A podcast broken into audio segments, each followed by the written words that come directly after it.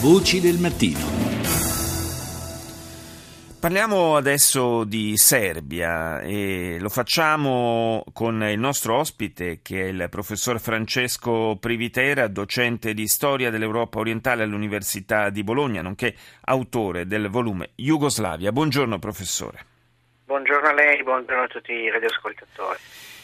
15 anni fa, eh, esattamente 15 anni fa, eh, all'indomani di eh, manifestazioni che eh, si svolsero a Belgrado, Slobodan Milosevic, che eh, per lungo tempo era stato il grande protagonista della eh, politica serba, fu costretto a passare la mano. I due assalti si sono verificati nel pomeriggio. Nel Parlamento sono entrati prima un gruppo di manifestanti, poi sono stati cacciati via, poi alla fine la polizia addirittura si è arresa, si è aperta e, fatti, e ha fatto passare i manifestanti.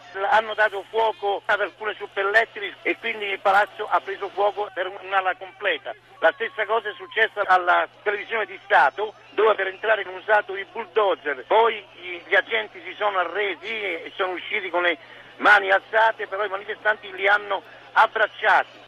Questa è la cronaca del tempo, poi Milosevic, eh, lo sappiamo, è finito sotto processo da parte della eh, Corte Penale Internazionale, è stato poi eh, trovato morto in, nel carcere dell'AIA la mattina dell'11 marzo del 2006, una, una fine che ha sempre eh, suscitato insomma, qualche, qualche dubbio, qualche perplessità sulla sua dinamica. Professor Privitera.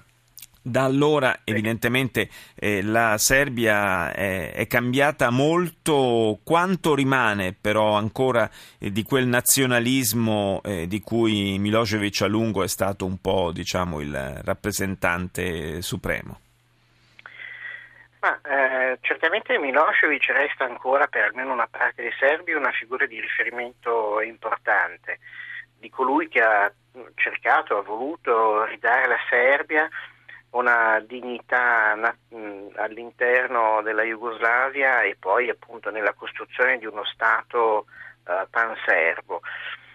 E il nazionalismo in Serbia c'è stato e c'è tuttora, e, anche se oggi certamente eh, l'arco costituzionale serbo è per la maggior parte orientato verso, verso l'ingresso al più presto all'interno dell'Unione Europea.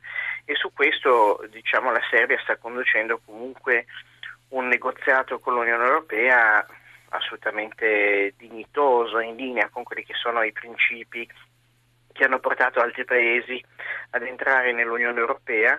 E la questione più spinosa, che è la questione del Kosovo per eh, diciamo anche l'opinione pubblica serba, certo e la classe politica serba, anche questa in qualche modo si sta cercando dire, di, di, disinnescare affinché diventi anche proprio il volano che eh, permetta alla, alla, Serbia di dimostrare la propria volontà eh, a superare definitivamente il nazionalismo che l'ha trascinata nell'arco di vent'anni nel, nella guerra, nel conflitto, nella nella, nella, lotta civile e quindi poi anche in una povertà e una disperazione eh, che ha coinvolto tantissimi. Ecco. Eh, qual è la, la, situazione dal punto di vista eh, socio-economico della Serbia di oggi? È un paese che mh, ha diciamo, le, le, carte in regola davvero per eh, vedere coronato questo processo di avvicinamento all'Unione Europea? Dunque, la Serbia è un paese eh, che ehm, ha soprattutto delle grandissime potenzialità, mm.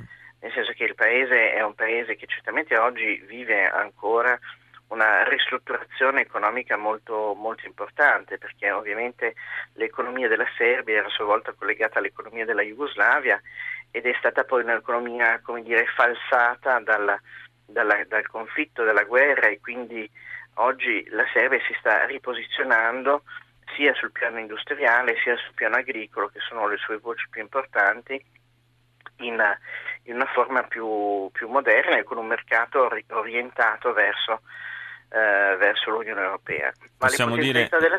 eh, lei ha detto la guerra, possiamo dire le guerre tutto sommato, perché insomma ce n'è stata guerre, una certo, dietro l'altra certo, certo. e ricordiamo sì, anche sì. i bombardamenti della, della Nato su, su Belgrado. Pre... Esatto, i bombardamenti del 99, quindi diciamo che la, la, la, Serbia ha vissuto praticamente un periodo di quasi dieci anni eh, eh, di con, costante mobilitazione nei, nei, nei conflitti che hanno mh, distrutto la Jugoslavia e contemporaneamente ha distorto, poi tutto ciò ha distorto anche il processo di trasformazione economica della Serbia che come tutti gli altri paesi socialisti comunque aveva bisogno di importanti riforme per adeguarsi a quelli che potevano essere poi degli standard più moderni di sviluppo legati ai parametri del, dell'Europa occidentale. Eh, abbiamo, abbiamo eh, visto che tra l'altro la Serbia in questo ultimo periodo è diventata anche un po' la, la, anche dal punto di vista proprio fisico, la soglia di accesso all'Unione Europea per eh, migliaia e migliaia di profughi e migranti.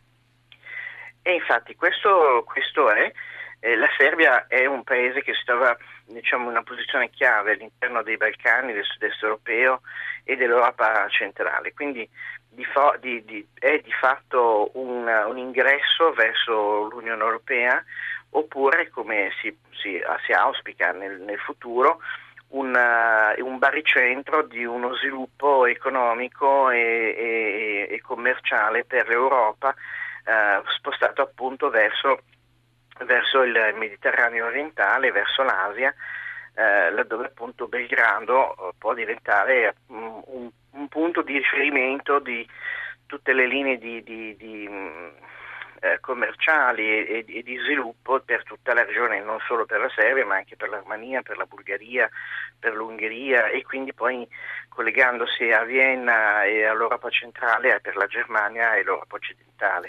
Grazie al professor Francesco Privitera di essere stato con noi.